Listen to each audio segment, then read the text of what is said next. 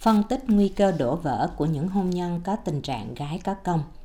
Sau vụ ồn ào từ cuộc hôn nhân của một anh đại gia kinh doanh cá, một đời vợ với cô ca sĩ hải ngoại mà làm dấy lên cái làn sóng rào rào bàn tán về chuyện gái có công mà sao chồng võng phụ. Với nhiều lường tư tưởng sai lệch ở các chị em phụ nữ thì tôi đã có một podcast đăng ở danh sách Pháp vì một hôn nhân hạnh phúc với cái tiêu đề là tại sao gái có công mà chồng vẫn phụ? Có nêu ra những quan điểm đúng về hôn nhân mà các bạn, đặc biệt là các bạn nữ cần rút ra từ câu chuyện này trong đó, tôi có nói các ý là các bạn nữ đừng nên vì một vài hiện tượng như thế mà nảy sinh cái tư tưởng ích kỷ đề phòng trong hôn nhân. Hãy cứ nên tận hưởng hạnh phúc theo từng thời điểm. Hãy cứ sống tốt, đóng góp, vun đắp, hỗ trợ cho chồng phát huy hết năng lực của ổng để mà bản thân cùng hưởng lợi ích từ việc đó.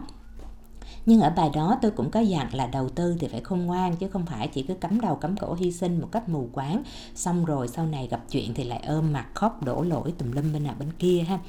ngay bài đó xong thì chắc các bạn sẽ có thêm phần thắc mắc là đầu tư vào hôn nhân sao cho khôn ngoan để có thể thu lợi mà không gặp những bất trắc. Để cho các bạn dễ hiểu thì tôi nói thử theo kiểu nhà kinh doanh ha. Hôn nhân nó cũng giống như một cái hợp đồng hợp tác giữa hai bên vậy. Gia đình như là một doanh nghiệp vậy. Để hợp đồng hợp tác đem lại lợi ích cho cả hai, không bên nào thiệt thòi. Cũng như là để cho doanh nghiệp vận hành suôn sẻ và không bị lâm vào cảnh phá sản thì điều cần làm đó chính là hiểu rõ rủi ro vận của việc vận hành doanh nghiệp đó là gì và quản trị tốt các rủi ro ngay từ ban đầu. Thực hiện các biện pháp ngăn ngừa thích hợp nếu thấy có nguy cơ xử lý tốt vấn đề nếu đã có những sự vụ phát sinh từ các nguy cơ đó. Còn nói theo kiểu bác sĩ á, thì nên xem hôn nhân như một cơ thể hoàn chỉnh của con người. Phải nên luôn quán triệt tinh thần rằng là phòng bệnh hơn chữa bệnh và có bệnh thì phải chữa trị sớm nhất có thể để cho cơ thể đó nó còn khỏe mạnh và sống tiếp chứ không thì chỉ cần vài cục u mọc không đúng thôi thì cũng có thể gây ra cái sự hủy hoại của cơ thể ảnh hưởng đến toàn bộ sinh mạng. Thì người đời thông thường vẫn hay cho rằng là gái có công thì chồng không phụ là để diễn tả cái mối liên quan giữa việc là người vợ có công sức đóng góp và cho sự cái thành công của chồng á, thì sẽ làm cho hôn nhân đó có thêm sự bền chặt có nghĩa là không bị chồng phụ đúng không? Nhưng thật ra thì thực tế nó lại không phải là như thế những tình trạng hôn nhân mà ở đó có cảnh là kinh tế vợ chồng có được là từ nhờ vợ và nhà vợ ha, nhờ vào vợ và nhà vợ, hay là chồng có được cái sự thành công nhờ vào nhà vợ, nhờ vào sự góp công, góp của của vợ, hay là cái kiểu vợ chồng mà cùng nhau đi từ khó khăn lên thành đạt khá giả, thì lại chính là những hôn nhân chứa nhiều cái nguy cơ tiềm ẩn cho cái sự đổ vỡ nếu như cái người trong cuộc không tỉnh táo để nhận biết và thực hiện các cách điều chỉnh nguy cơ đó cho thích hợp là người trực tiếp tư vấn cũng giống như là làm nhiệm vụ giải phẫu học và chữa trị cho hàng chục ngàn các trường hợp khủng hoảng hôn nhân á. Thì tôi đã chứng kiến rất nhiều các trường hợp mâu thuẫn đến mức tan đàn sẻ ngé xảy ra cho các cặp đôi có tình trạng này thì trong podcast này hôm nay với tiêu đề là phân tích nguy cơ của tình trạng hôn nhân gái có công, thì tôi sẽ phân tích cho các bạn thấy là cái việc mà kinh tế vợ chồng có được từ vợ hay nhà vợ, hay là chồng thành công nhờ vào sự góp công góp của của vợ, hay là cái kiểu vợ chồng mà cùng nhau nắm tay nhau đi từ khó khăn lên thành đạt khá giả, có thể sẽ mang lại một số nguy cơ gây hại cho hôn nhân như thế nào. Podcast này nằm trong chuỗi podcast hôn nhân hòa hợp đây là tập hợp các bài podcast liên quan đến việc phân tích các nguy cơ và rủi ro hôn nhân có thể xảy đến. Để các bạn nào trong cùng hoàn cảnh á, thì có thể tham khảo và thực hiện các biện pháp ngăn ngừa rủi ro và xử lý nguy cơ tốt nhất nhằm đem lại một cuộc sống hòa hợp hạnh phúc dài hạn cho chính các bạn ha. À mà có thể là có một số bạn chưa biết tôi là ai và tại sao phải nghe những lời này từ tôi đúng không? Thì ta dành thời gian ừ, chào hỏi nhau chút ha. Thì tôi là Lina chuyên gia tư vấn đến từ liệu trình tâm lý hôn nhân hòa hợp và hồi sinh hạnh phúc các liệu trình của chúng tôi được đưa về Việt Nam từ các mô hình thực tế đã được triển khai thành công tại các quốc gia Mỹ, Úc, Canada và New Zealand với cái mong muốn đem đến những giải pháp xây dựng và chỉnh sửa hôn nhân phù hợp cho người Việt. Với hôn nhân hòa hợp, chúng tôi giúp các cặp đôi có được một nền tảng kiến thức tâm lý hôn nhân vững chắc để có thể song hành hòa hợp, ngăn ngừa và đẩy lùi đi các nguy cơ đổ vỡ. Với hồi sinh hạnh phúc thì chúng tôi cung cấp giải pháp chỉnh sửa cho những ai đang gặp phải những vấn đề trục trặc hôn nhân hay đang phải đối mặt với khả năng ly hôn vượt qua được cái giai đoạn khủng hoảng và hồi sinh lại hạnh phúc. Ngoài các liệu trình chính như trên thì tôi cũng thường đăng tải các bài phân tích miễn phí của mình về các chủ đề hôn nhân gia đình tại kênh Lina này. Nếu bạn quan tâm đến những vấn đề liên quan đến hạnh phúc gia đình, muốn nghe những ý kiến xác đáng nhất, khách quan nhất để học hỏi về chuyện hôn nhân thì bạn đã tìm đến đúng kênh rồi, đăng ký kênh để nhận được những cập nhật từ kênh mỗi khi chúng tôi có podcast mới ha. còn nếu bạn nào muốn được tặng sách hay muốn nhận các tư vấn hỗ trợ miễn phí từ tôi thì có thể tham gia nhóm giúp nhau hạnh phúc hay liên lạc với tôi qua fanpage hồi sinh hạnh phúc. Link của nhóm và fanpage thì tôi có để bên phần mô tả của podcast ha. Thôi chào hỏi vậy đủ rồi, ta quay trở lại với podcast để tôi đi vào ý chính của bài ngày hôm nay. Đó là đánh giá nguy cơ của các hôn nhân có tình trạng gái có công và định hướng cách chỉnh sửa. Trong bài kiểm tra về độ hòa hợp giữa hai vợ chồng để đánh giá nguy cơ hôn nhân của một cặp đôi mà chúng tôi cung cấp miễn phí cho các độc giả của mình thì có hai câu hỏi liên quan đến chuyện này.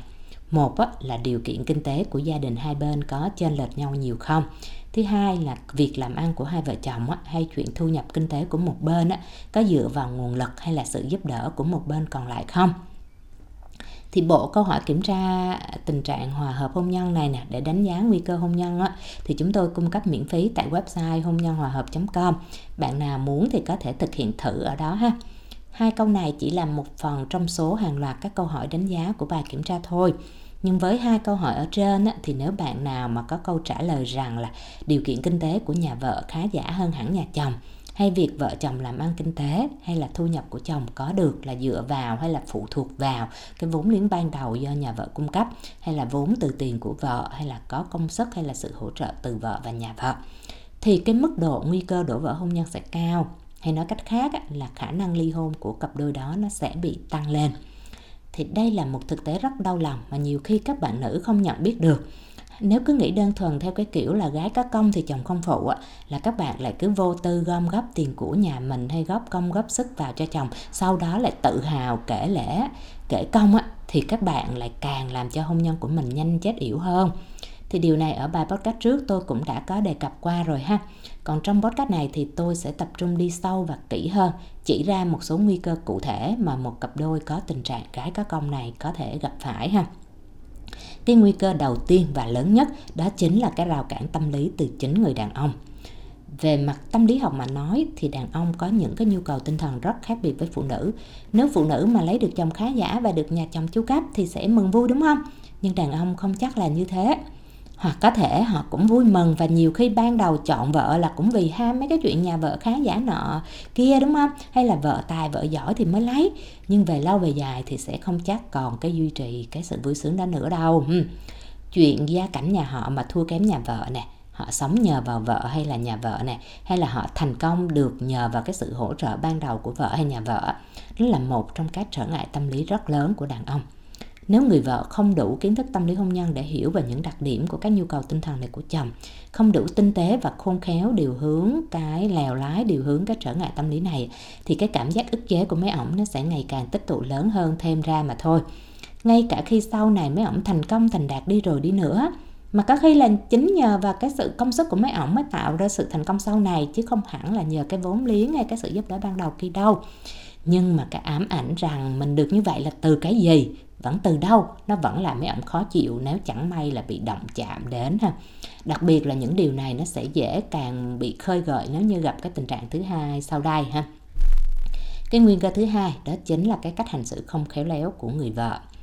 Cái rào cản tâm lý kia của chồng á, không dễ để một cô vợ thiếu tinh tế có thể thấu hiểu cô sẽ rất dễ vướng vào kiểu nói chuyện với chồng cũng như là với người ngoài. Theo cái cách polo bala lúc nào cũng kể lễ công trạng là anh được như thế này thế kia là nhờ ai? Nhờ vào đâu? À, không có tiền nhà tôi đưa cho thì có cái khỉ gì mà ra được như bây giờ ha? Nhà này mà không có tôi thì thử hỏi anh bây giờ đang ở đâu ha? Không có tôi thử thì anh như thế nào ha? Đó thì cứ mỗi câu như vậy á, nó là y như là lấy dao chém vào cái cảm xúc của chồng hết mỗi lần vô ý bức xúc mà buộc miệng nói ra cái ý đó thì có khi là cả chục năm sau mấy ông cũng không quên đâu. Hoặc mấy ông im, mấy ông để đó, nhưng mà mãi sau này tự nhiên một cái vụ gì đó ông lại lôi ra ông nói thì lúc đó mới bật ngửa ra ha. Thì về mặt lý trí có phải là mấy ông không biết những cái chuyện ghi ơn, ghi công sức đó đâu. Vì sự thật nó rành rành ra đó mà. Chỉ có điều cảm xúc từ góc độ bản năng đàn ông của mấy ổng bị tổn thương khi nghe vợ nói vậy thì vẫn sẽ là như thế thôi. Nghe nói vậy thì bật nên im không ghi nhận hay thậm chí có ý phản bác, thì các bà vợ lại càng vội vàng kết luận là chồng mình xấu tính, chồng mình thuộc loại vô ơn, chồng bội bạc. Toàn là những cái quy chụp theo cái kiểu kết tội chồng có bản chất xấu như vậy. Thật ra thì đó là do các bạn vợ không hiểu mà làm sai thôi, chứ vợ chồng mà càng đi cùng nhau từ thời nghèo hèn khó khăn gian khổ để đi lên đến sau này, thì càng cứ cái sự kể lể công trạng của các bà vợ lại càng nhiều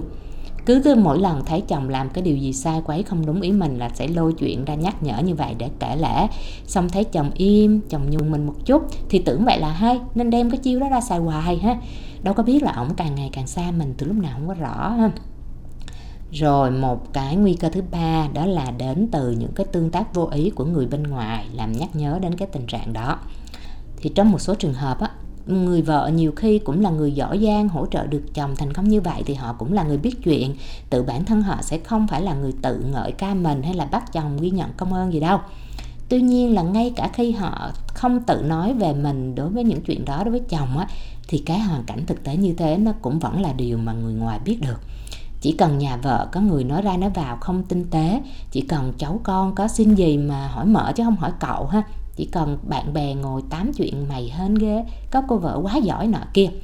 Là cũng đủ làm cho cái người đàn ông đó thấy cái vẻ ngoài oai hùng của mình á, nó bị tục thang, mất điểm mà trở nên khó chịu thôi, rồi về gây sự với vợ. Thì cứ về nhà nhìn thấy vợ mình là lại thấy nhắc nhớ cái thời mình nghèo hèn khó khăn. Nhìn vợ mình da sạm tay khô bởi vì những cái ngày vất vả hồi xưa là lại thấy khó chịu vì cái cảm giác mắc nợ mang ơn cứ ai đó bên ngoài nói cái ý gì đó là lại không biết là họ có đang mỉa mai gì mình không ha? Có đang nói mình dạng là trạng vương gì đó không ha? Hay là thấy con có nghe lời vợ hơn lại nghĩ là sao mình không oai bằng vợ? Hay là vợ làm một cái chuyện gì đó vô ý? Nhiều khi là bả quyết mua một cái món gì đó không thông qua chồng thôi thì cũng là bình thường chứ có phải là gì ghê rớm đâu. Nhưng mà mấy ổng sẽ diễn giải rằng là vợ đang ỷ thế lấn quyền mình hay không? Thì cứ như vậy là đủ để những cái cảm xúc trong máy ổng cứ bị xoay vòng theo cái hướng không tích cực dần. Đôi khi, đây không phải là điều các ổng cố ý muốn như vậy. Lý trí thì vẫn biết vợ mình giá trị, vợ mình có công, vợ mình giỏi. Nhưng cảm xúc thì nhiều khi nó đâu có đi cùng với lý trí kiểu đó đâu. Vấn đề hay trở nên trầm trọng nhất là sau khi người đàn ông bị ảnh hưởng bởi cái rào cản tâm lý của chính mình, thì trở nên nhìn nhận phiến diện các hành vi của người khác chẳng hạn như là bố vợ nói cái gì đó trên tinh thần là cha vợ yêu cầu con rể thôi. Ví dụ như à, mày làm cái đó cho cha hay là mày ờ, sao mày không làm cái đó cho bố ha? Thì có nghĩa là một người cha vợ bình thường khác họ cũng có thể nói như vậy với con rể của mình. Nhưng trong trường hợp anh chồng này á, thì ảnh có thể suy diễn theo cái kiểu là à, có phải ông nghĩ à, tôi đang mang ơn ông hay tôi được như thế này là từ tiền bạc vốn góp của ông nên ông ra quyền với tôi ông bắt ép tôi phải không? Mà từ suy nghĩ theo cái hướng tiêu cực như vậy thì chắc rằng là sẽ có những hành vi phản ánh cái sự tiêu cực này thể hiện ra bên ngoài. Có khi là sẽ không dám phản đối cha vợ, nhưng đem cái sự bực bội, ấm ức đó là trút lên vợ. Người vợ đứng giữa có hiểu chuyện gì đâu hoặc trong mắt cô á, cô đánh giá việc cha mình yêu cầu như thế nó là bình thường. Tại sao chồng lại phản ứng như thế? Thế có phải là ừ, không bên không hiểu không rồi tranh cãi nó qua nó lại, đúng không? Thì thế nào là cũng thòng vào câu giảng đạo kiểu là ờ anh là con rể thì anh phải abc gì đó ha thì cái câu nói đó của người vợ trong cái hoàn cảnh thông thường khác thì nó sẽ là bình thường. Nhưng với cái đầu của anh chồng đang có sẵn cái rào cản tâm lý kia thì anh ta sẽ lại diễn dịch sai đi. Cái ý là ờ à, vậy là không phải chỉ có cha cô khinh tôi mà cô cũng vậy. Cô ý thế nhà cô nên cô lấn lướt tôi ha. Thế là anh phản đối và cô lại càng kết luận là anh vô ơn anh xấu tính gì đó thì mọi chuyện nó sẽ đi, đi xa dần theo cái hướng xấu như vậy. Bởi cái nhìn nó không trung thực khách quan do tác động của các cảm xúc không tích cực có sẵn của mỗi bên rồi nếu trước đó vợ chồng mà không hòa hợp, không thuận nhau, tình cảm sức mẻ đã nhiều qua những cái giao tiếp sai cách nữa, thì cái điều này nó cũng giống như muôn vàng cái cuộc hôn nhân trong những cái gia đình bình thường khác, không có giàu có thành đạt khác thì cũng mâu thuẫn thôi, đúng không?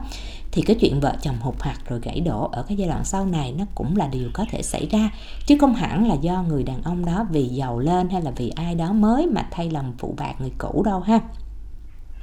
rồi một cái nguồn cơn thứ tư có khả năng gây ra cái sự đổ vỡ cho những cái cặp đôi như thế này ở cái giai đoạn hôn nhân sau này ha.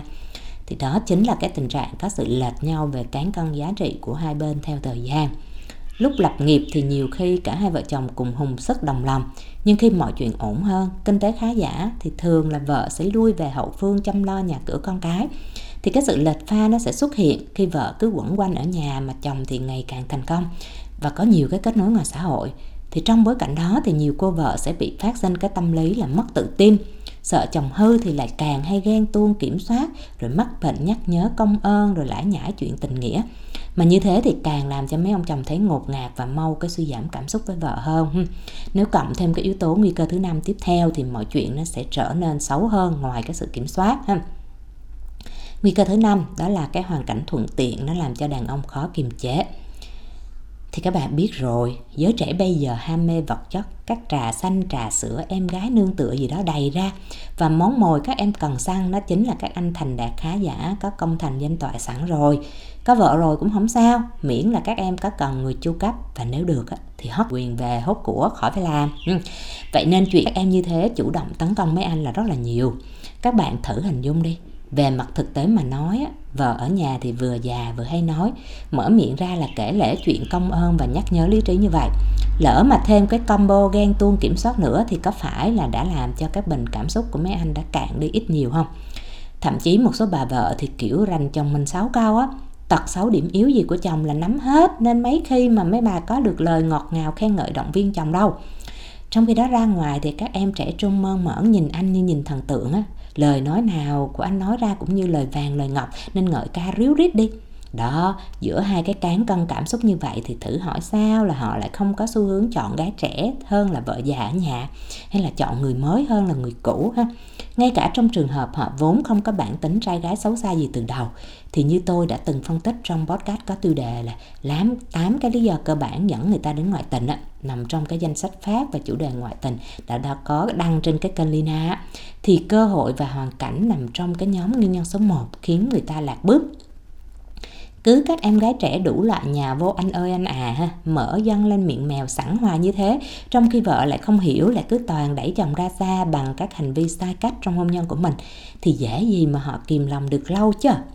Lúc đó thì cái việc phụ nhau này có phải là do bản chất xấu từ ban đầu của họ hay không? Hay là do hoàn cảnh và do cách phản ứng của người trong cuộc mà tạo ra? Ừ. Nói chuyện về hoàn cảnh thuận tiện này thì tôi không nhằm biện minh cho những người đàn ông thay lòng đổi dạ giàu đổi bạn, sang đổi vợ gì đâu, mà chỉ là muốn cho các bạn có cái nhìn khách quan nhất về những cái thực trạng đó. Một khi hiểu được những điều này thì các bạn sẽ biết rằng là để có được hạnh phúc dài lâu giữa vợ và chồng thì điều quan trọng nhất chính là làm sao để hai vợ chồng duy trì được cái sự đồng hành hòa hợp cùng nhịp với nhau trong mọi hoàn cảnh, dù lúc nghèo hay là lúc đã khá giả lên. Cả người chồng cũng vậy mà người vợ cũng thế. Cần phải hiểu về những cái diễn biến tâm lý của chính mình và bạn đời mà có những cái hành xử phù hợp, hay là có những cái điều hướng thích hợp, nếu đã có những cái yếu tố nào có khả năng tạo ra cái nguy cơ tan vỡ chẳng hạn như là chuyện thực tế rằng là đúng là nhờ vốn liếng của vợ và nhà vợ mà chồng mới có cơ hội xây dựng sự nghiệp đi, thì người chồng phải hiểu rằng là mình dễ bị những cái loại tâm lý gì điều khiển, gây ra những cái suy diễn sai lệch từ cái hành vi của vợ mình hay là của người khác. Nhiều khi vợ không có cố ý gì cả, nhưng mà do tâm lý của mình bị ức chế mà mình diễn giải sai thì sao ha?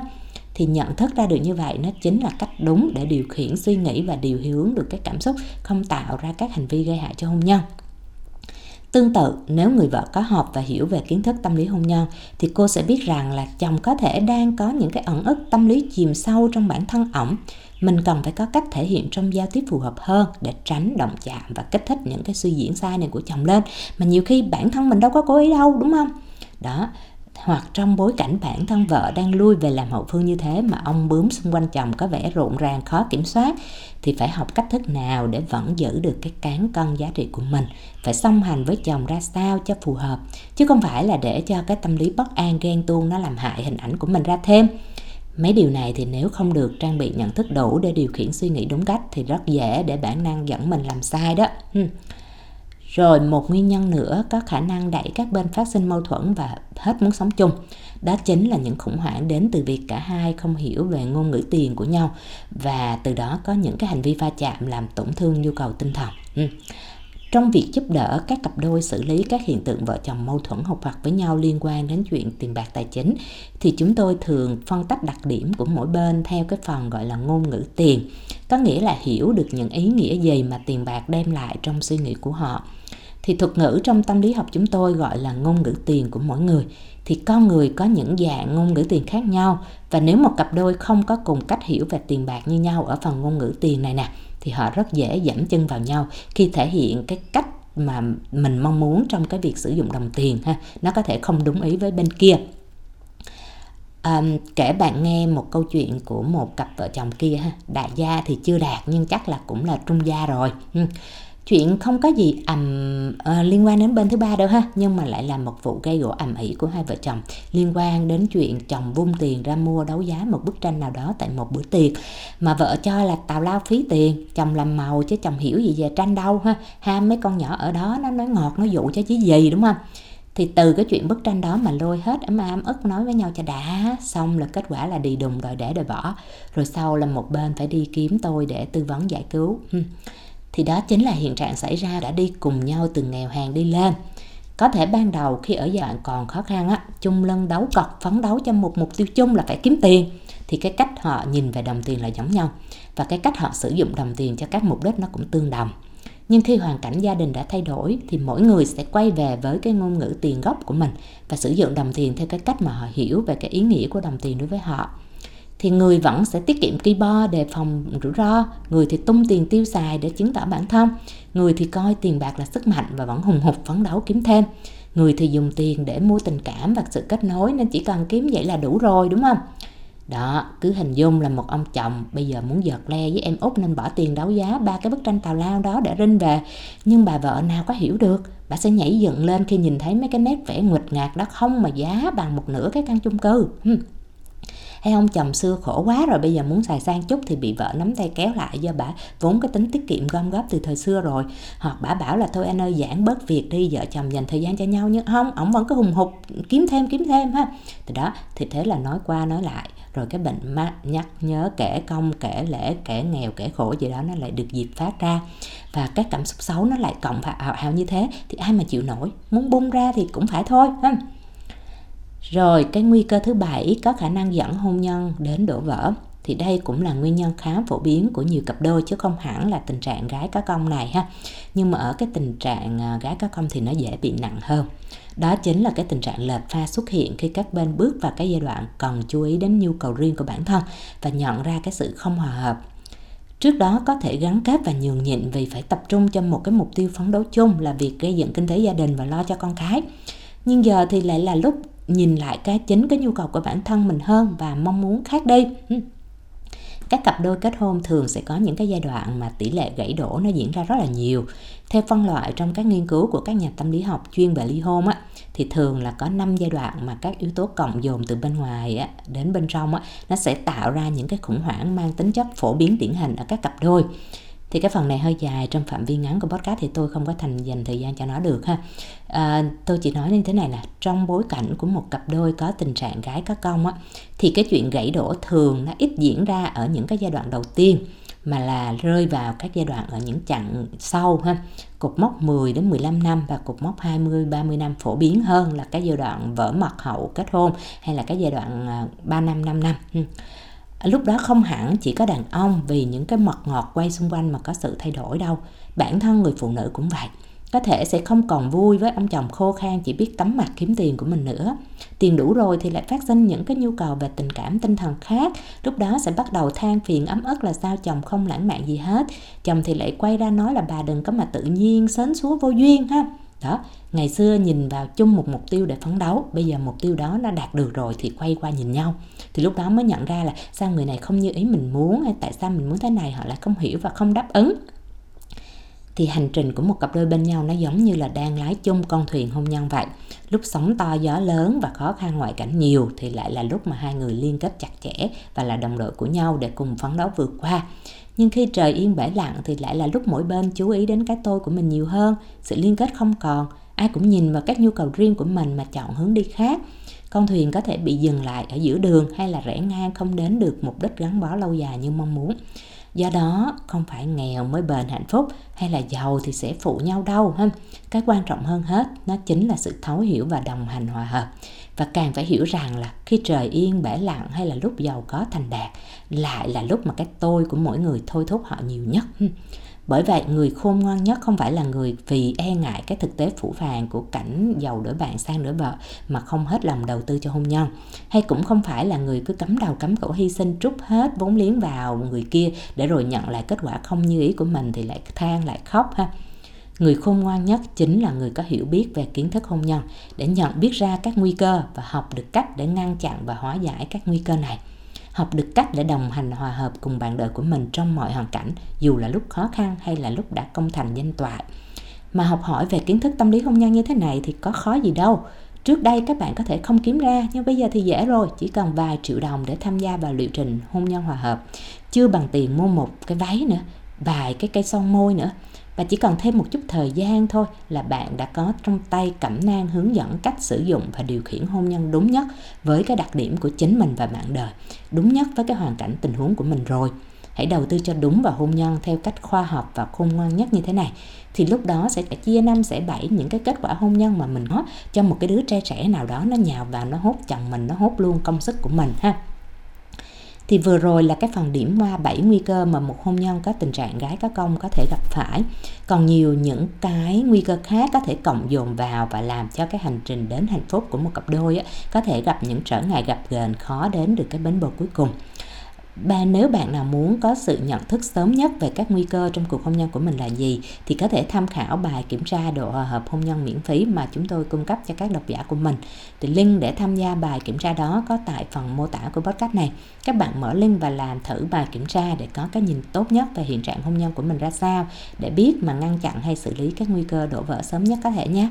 còn trong trường hợp bạn nào đã và đang ở thật sự đang ở giữa một khủng hoảng hôn nhân thì nhớ rằng là tôi có quyền lợi 30 phút tư vấn miễn phí dành cho độc giả của kênh này. Các bạn có thể liên hệ với tôi tại fanpage Hồi sinh hạnh phúc hay vào website hồi sinh hạnh phúc.com để điền mẫu đăng ký tư vấn miễn phí 30 phút thì tôi sẽ liên lạc lại và trao đổi để đánh giá giúp bạn cái khả năng um, chỉnh sửa hôn nhân hay sửa chữa được hôn nhân là đến đâu ha thì podcast này đến đây là hết. Tôi là Lina. Chào bạn và hẹn gặp lại ở các podcast tiếp theo.